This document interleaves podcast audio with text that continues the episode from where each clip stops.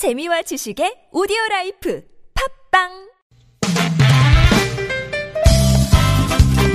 빡빡한 일상의 단비처럼 여러분의 무뎌진 감동 세포를 깨우는 시간 좋은 사람 좋은 뉴스 함께합니다.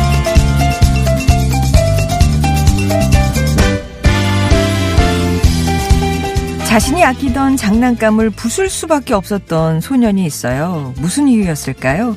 브라질에 사는 9살 소년 주앙은 이웃집 고양이가 새끼를 낳았다는 소식을 듣고 한 걸음에 찾아갔습니다. 어미 고양이 곁에서 재롱을 부리는 새끼 고양이들 가운데 소년의 눈길을 끈 건 유독 기운이 없어 보이는 한 마리의 새끼였는데요. 알고 보니까 뒷다리가 마비된 상태로 태어난 고양이였어요. 집에 돌아와서도 다리가 불편한 그 새끼 고양이 생각에 마음이 쓰였던 주앙은 고양이 휠체어를 떠올리면서 자신이 아끼던 장난감들을 찬찬히 살펴봤습니다. 그리곤 휠체어 부품이 될 만한 것들을 모두 분해했죠. 부족한 건 친구에게 사정해서 얻어오기도 했고요. 마침내 주앙은 새끼 고양이 맞춤 휠체어를 완성했고 곧장 이웃집으로 달려가 휠체어를 선물했습니다. 과연 고양이는 걸을 수 있게 됐을까요? 고양이를 휠체어에 태우고 모두가 숨죽인 순간 새끼 고양이는 휠체어가 낯선 듯 잠시 주저하더니 이내 한 발 한 발 내딛기 시작해서 휠체어와 한 몸이 되어 자연스럽게 이곳저곳을 돌아다녔습니다. 작은 고양이의 아픔을 공감해 직접 나섰던 주앙. 이 아홉 살 소년이 앞으로 펼쳐갈 세상이 궁금한 이유입니다.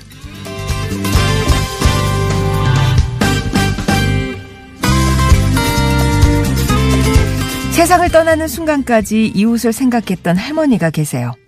가족 없이 임대 아파트에 홀로 살던 85살 노덕춘 할머니신데요.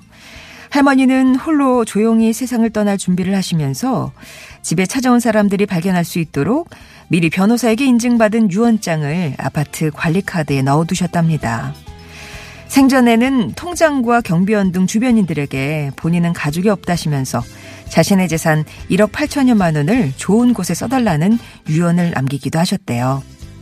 알고 보니까 할머니 기분은 처음이 아니었습니다. 2010년엔 모교인 부산 경남여고에 1억 원 상당의 금괴를 기탁한 적이 있었고 또 천안함 유가족을 위해 기부금을 전하기도 하셨죠.